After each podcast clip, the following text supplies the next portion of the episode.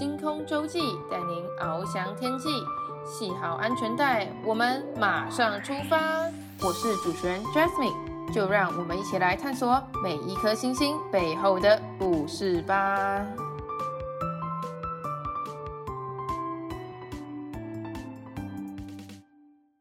Hello， 各位听众，大家好，欢迎大家收听《星空周记》，我是主持人 Jasmine。今天这集来宾有两位，分别叫做兔子与少东。他们不但一起合作开了一间录音室，而且各自的工作也非常多元，有音乐制作、音控、编曲跟混音等等。那我们就请他们来向听众朋友们自我介绍一下吧。Hello， 各位大家好，不才鄙人在下小弟，我是少东，我是一个从大学读建筑读到建筑研究所，毕业之后转行成为一个混音工程师，所以我们行不行？绝对没问题。大家好，我是兔子 ，A.K.A. 嘻哈及时雨，我是淡江大学资管系毕业，毕业后去城市公司待了3天，受不了，还是决定做音乐的嘻哈新鲜人。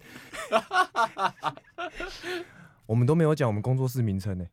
欢迎来搜寻我们，只要 IG 搜寻 CodeSmile 微笑音乐工作室，就可以找到我们的作品，也可以找到我们的器材设备，你可以看到我们的录音环境。欢迎发案，没错。好的，谢谢两位。那接下来就让我们来听听来宾的心路历程吧。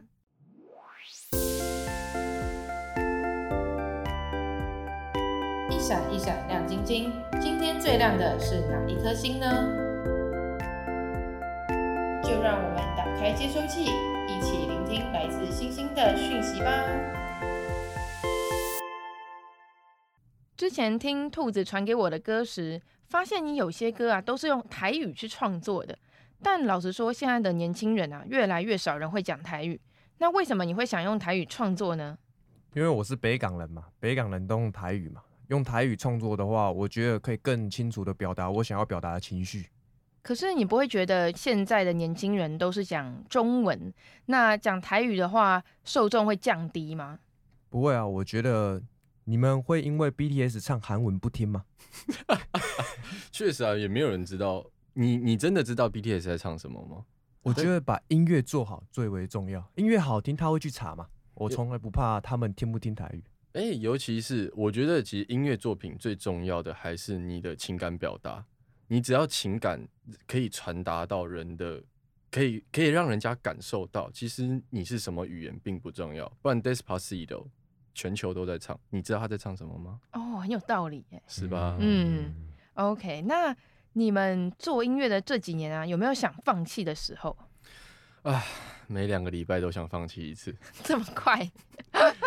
台北就是一个这样子的环境，它可以在1个礼拜之内让你充满希望，让你觉得你下个礼拜就要拿格莱美奖了。没有啦，放弃的原因一定是经济啊。你大学毕业后不像在学生时期还能快乐做音乐，你有经济压力，你有自己要养，你甚至还要寄钱回家。你怎么样用下班的闲暇时间继续冲你的事业？你不可能一开始就靠音乐赚大钱嘛，你一定还有其他的工作支撑你这项兴趣，支撑你这项事业。当你面对到这些压力的时候，你还能不能坚持下去？你一定会有放弃的念头。尤其我打个岔，你们知道很多很多成名前的音乐人，他们在拿到金曲奖之前都在干嘛吗？我举个例，利友王本来要开 Uber，对啊，你知道 Uber， 你知道利友王在拿到金曲奖的前一天，他都还在开 Uber。哦，真的假的？这我是不知道。他是想去开啊，我不知道有没有去开，我不知道。但是你知道还有那个念头了。你就知道他在拿金曲奖之前，他的生活也……我直接讲一个，李佳薇在卖房子啊，对啊，超爱萌。我们的音乐人不是卖房子就开 Uber，不然就送外送，还有大夜保全。对啊，我不开玩笑，有一个吉他老师，他那个时候他就拿着一把吉他，然后就是说他去当大夜保全，当了2年，考出一个金曲奖，从此不用再当大夜保全了。哇哦！然后每天上班就是，你说他会在那个执行的时候弹吉他吗？没有啊，有些大夜保全你就是雇厂房，你就半夜不会有任何人，你就一个小哨亭。你有看过那种工厂外面的一个小亭？停车场外面都会有一个，对，他就在里面弹了2年的吉他，拿了一个金曲奖。那你们会想坚持做那样？有啊，一定都是啊，已经举手了，是不是？对，我就是大夜保全，我就是现在对，没错。我就是在一个一个一般社区，就是那种 居民的那种社区，然后你知道基本上过一段时间都在做音乐。他在那边都带吉他去啊！我说真的假的？可以带啊？可以可以。哎、欸，我跟你讲，我一开始带吉他去的时候最好笑，就是住户不会因为你在弹吉他会觉得你没在上班，你只要一边弹着吉他一边眼睛盯着监视器，什么事情都不会有，他们反而会觉得新鲜，因为他们没有看过保全在大厅弹吉他。我也没有听过保全在大厅弹吉他。那你们想坚持下去做的原因是什么？可以感动别人。嗯。我觉得我第一次创作的时候啊，我那时候写给我妈一首歌啊，因为我想要跟她凹录音设备啊，想说妈妈这首歌送你，可是我音质差了一点啊，妈妈，你在外艺术了啊。结果做完之后，我放给我的家人听，我阿姨哭了，她就觉得我是一个很孝顺的孩子啊。第一首创作就是写给自己的妈妈，因为我小时候体弱多病嘛，所以我爸妈都花费很多的心力照顾我。半夜很常跑急诊啊，然后很常流鼻涕啊，过敏儿嘛，然后我把这些点点滴滴都记录在歌词里面。哦，我还写了3段 verse， 那首歌超长。哦，很长。对 ，YouTube 还有就妈宝，那就是我第一首歌。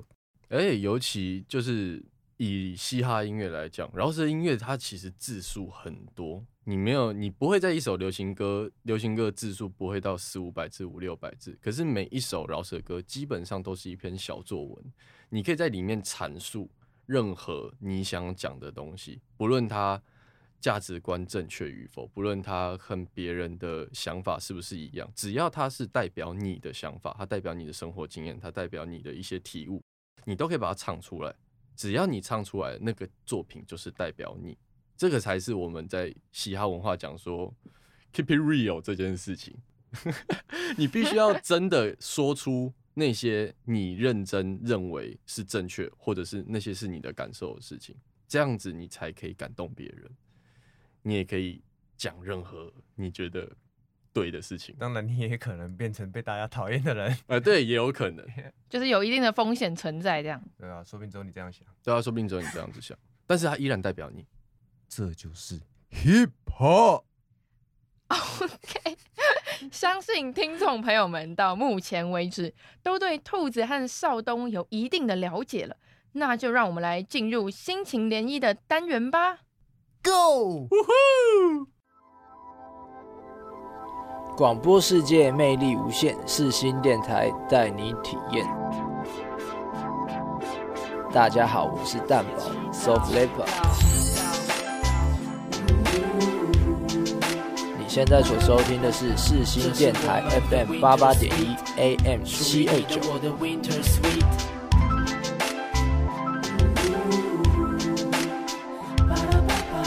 这是我们的 Winter Sweet， 属于你的我的 Winter Sweet。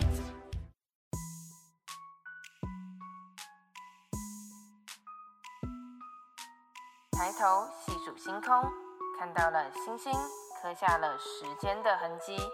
使人沉浸在那星空的浩瀚中。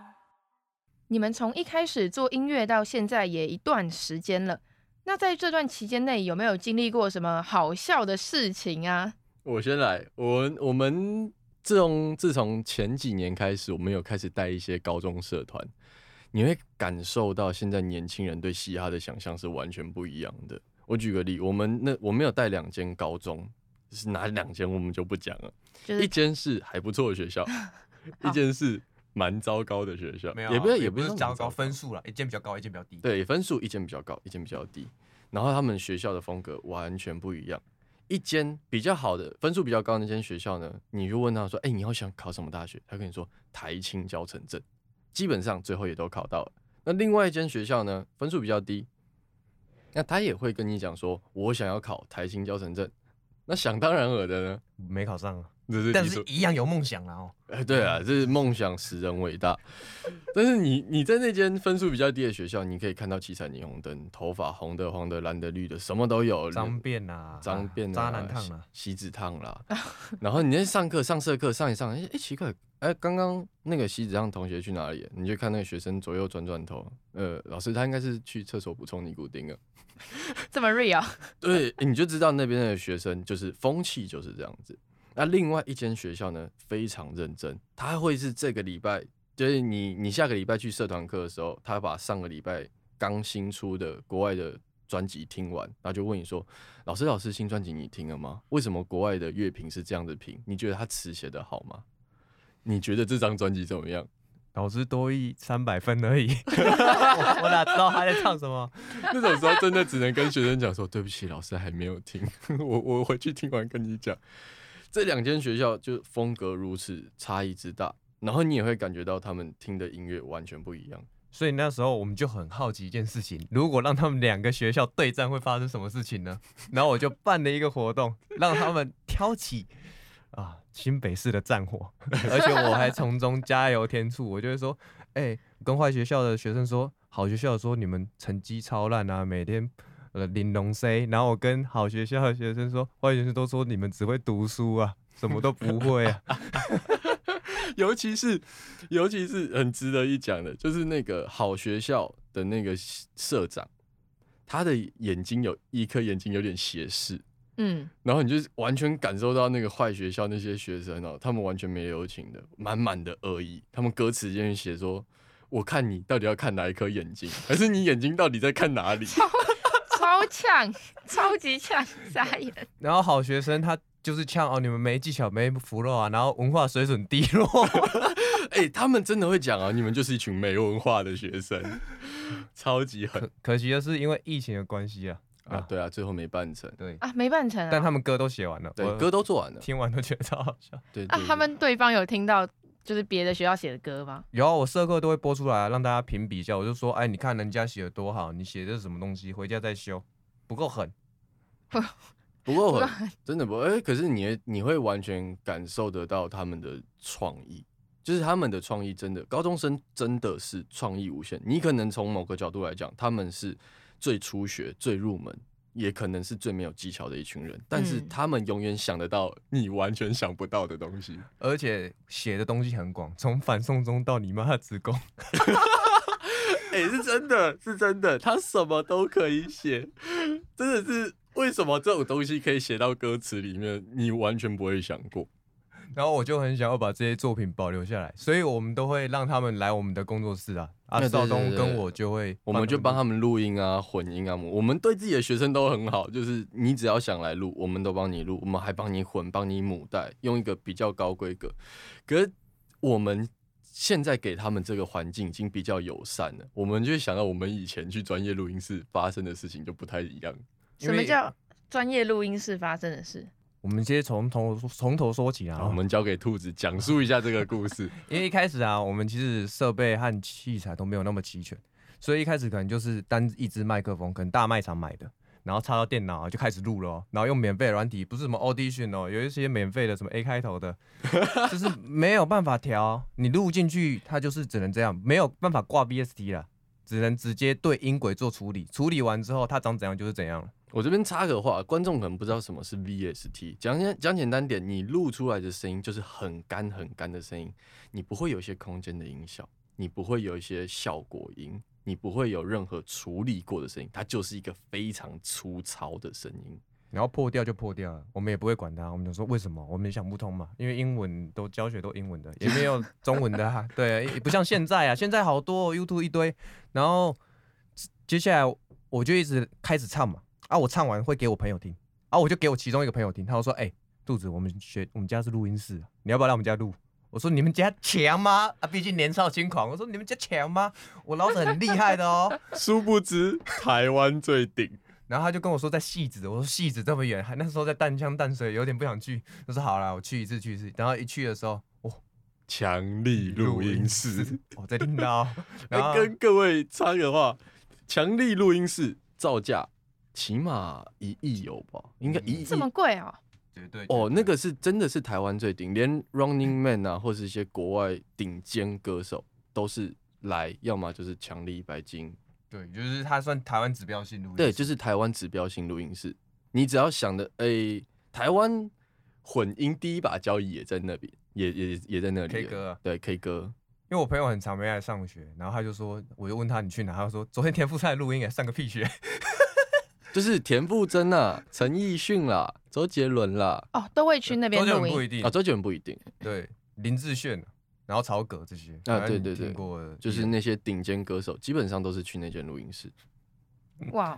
然后我们就去了嘛，然后他姑姑又出来啊，大家都叫二姐，然后我叫兔子同学，徐姑姑，徐姑姑好，然后兔子同学，今天你们就快乐录音哦。然后我就进去里面看到录音师，哦，凶神恶煞，哦，他是算恩人呐、啊。耀哥，对，耀哥，他告诉我音乐没那么简单，因为通常我们去录音室录音啊，我们带编曲可能会带分轨档，分轨档的意思就是说，我们将音乐背景音乐切成很多块啊，大鼓是大鼓，小鼓是小鼓，不是像我们直接拿到一轨完整的 MP3。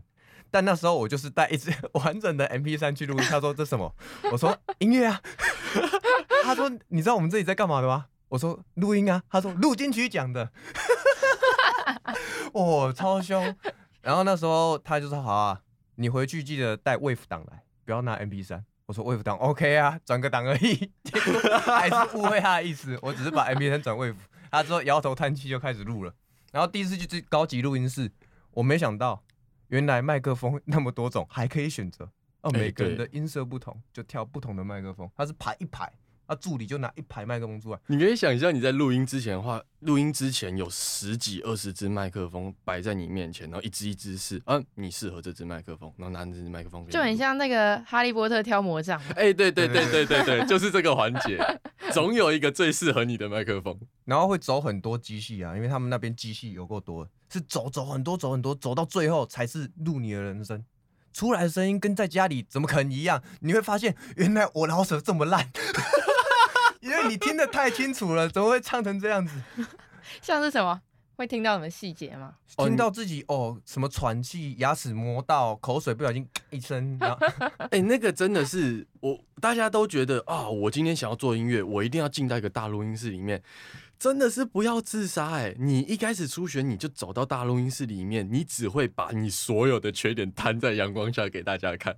然后还有一个东西叫 bubble size， 就是你录音的时候会不会延迟？在那边是没有的，你在家里录习惯了，你去那边才发现，嗯，原来100%同步是长这样子，你一直对不到拍、欸，他就一直问我你会不会对拍，你会不会对拍？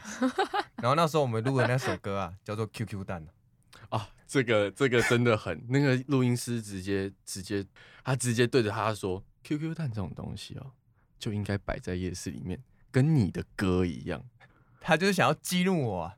事后才发现他是想要激怒我，因为我那天唱的完全没有情绪，那时候不知道啊，不知道怎么样让自己的声音有表情啊，因为就完全只是一个初学者，然后很chill。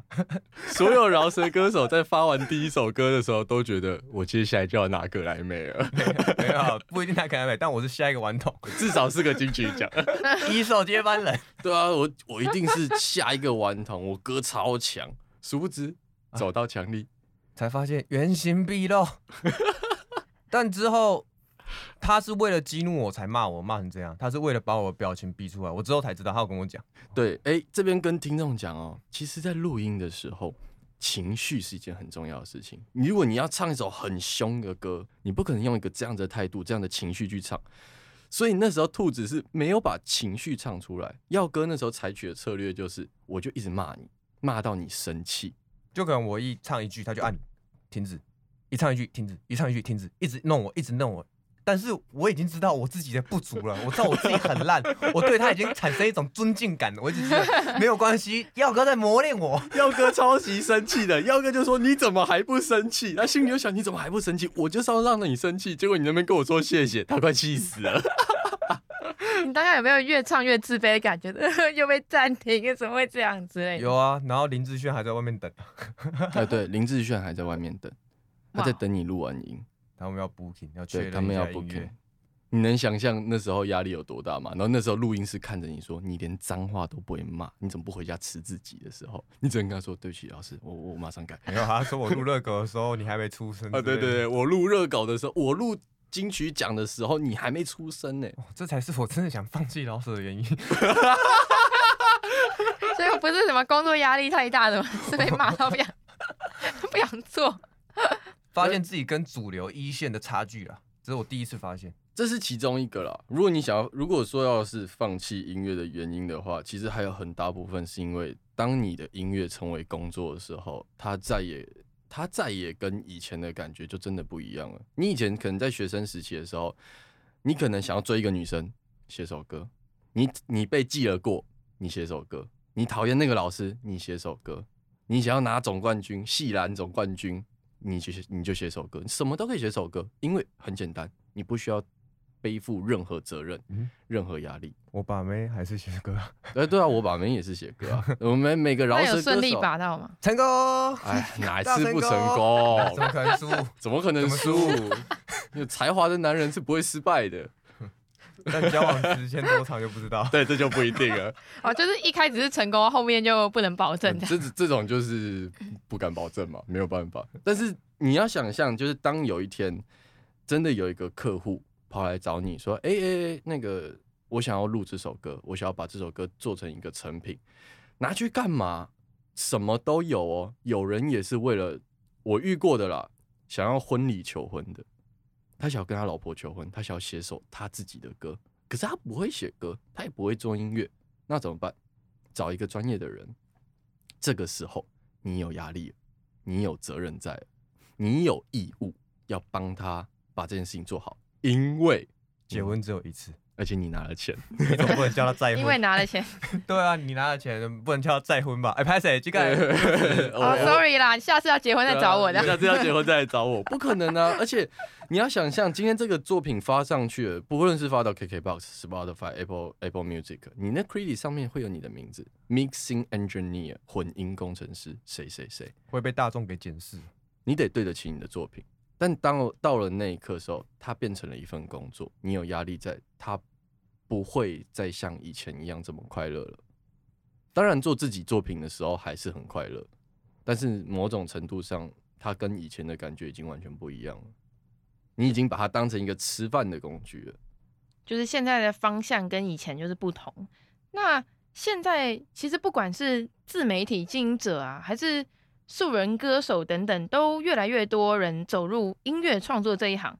那你们有什么想给新人的建议吗？或是有没有什么推荐的管道等等？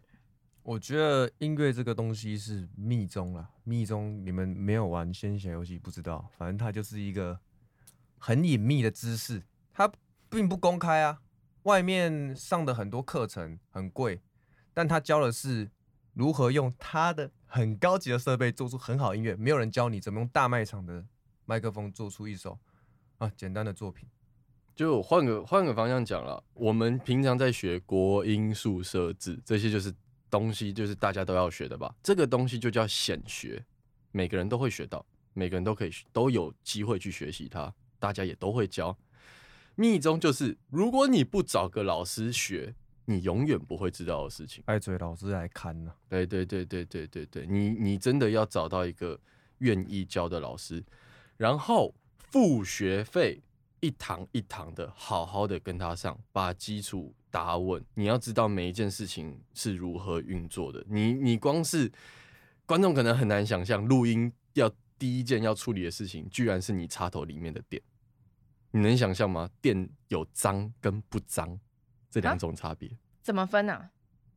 像现在就是不脏、啊，因为电哦，你假设你麦克风线走很长好了，它每走过一段路，它就会吸收到一堆有的没的、啊，你一定要去整它，把电给整干净，这是简单的讲法啦。然后你要接地，讲难一点的话，讲有点知识性的话，你有看过你的麦克风线里面是3根针，对不对？3pin的，嗯，那如果少了1pin会发生什么事情？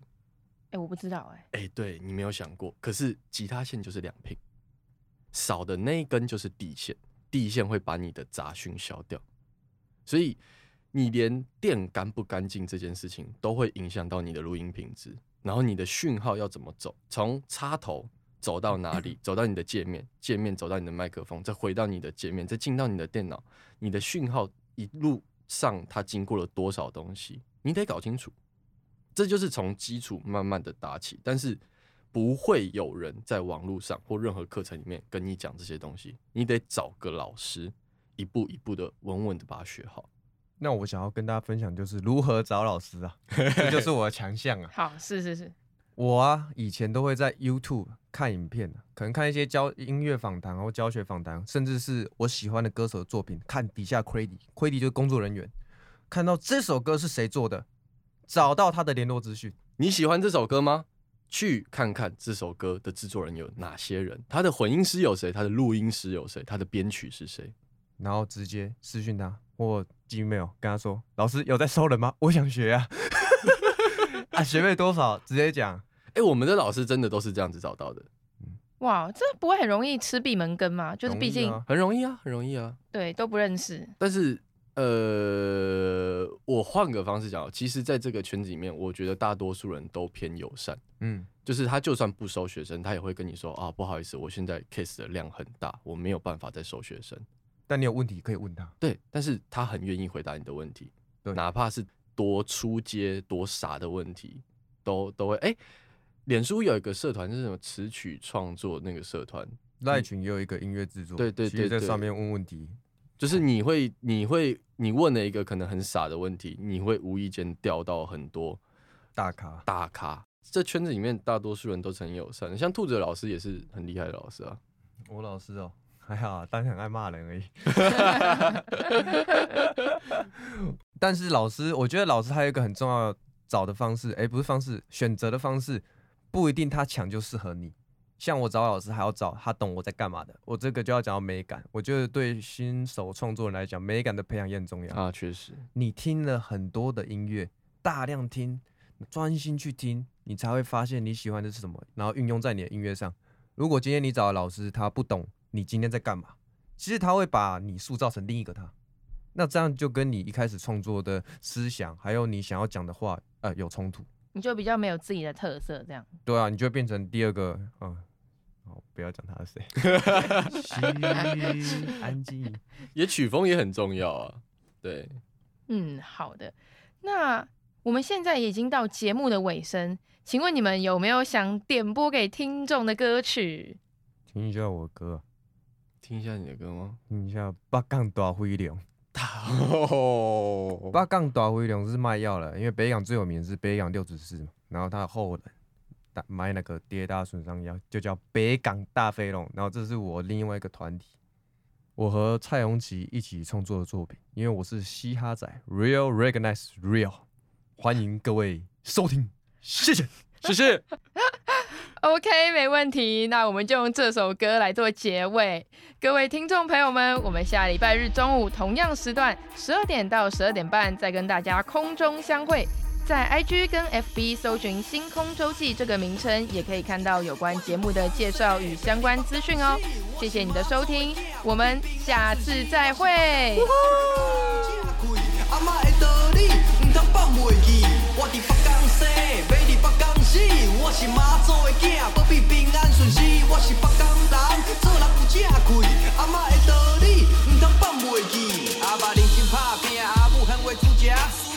的一切拢是爸母给我无爱吃，只要恁过了去我，等我成功回来，光阴等家，狗头去耳，阿苏巴拉，看我车影，恁目空青，叫恁做人老实，你是讲拢袂听，即摆我使比你，你替我开车，3月19办到，才新来新吃，菜色也袂起哩，阮家边啊，讲到结果，真侪电子货车，马祖火也拢目经过，阮家楼骹。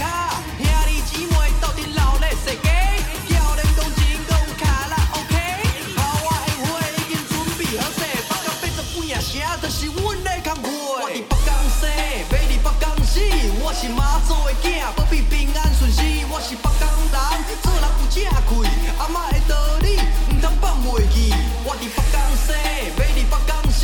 我是妈祖的囝，要比平安顺时。我是北港人，做人有正气，阿嬷的道理唔通放袂记。有细汉食肉饭食甲大，起床买早倒，阮拢无咧拖。即马公园边，搁有卖鸡肉饭，加了卤卵，搁配一碗鸡脚汤。面线糊就爱配油包，煎薄粿顶悬阁有加米肠。讲着暗时伊款巷仔内，卤肉排骨在地食的拢嘛袂凊彩。欢迎你来我的家乡，我就在这里长大。不管来自哪里，都是天下面700。现在我在外面打拼，为了我的母亲，脑袋浮现小时候你对我的苦心。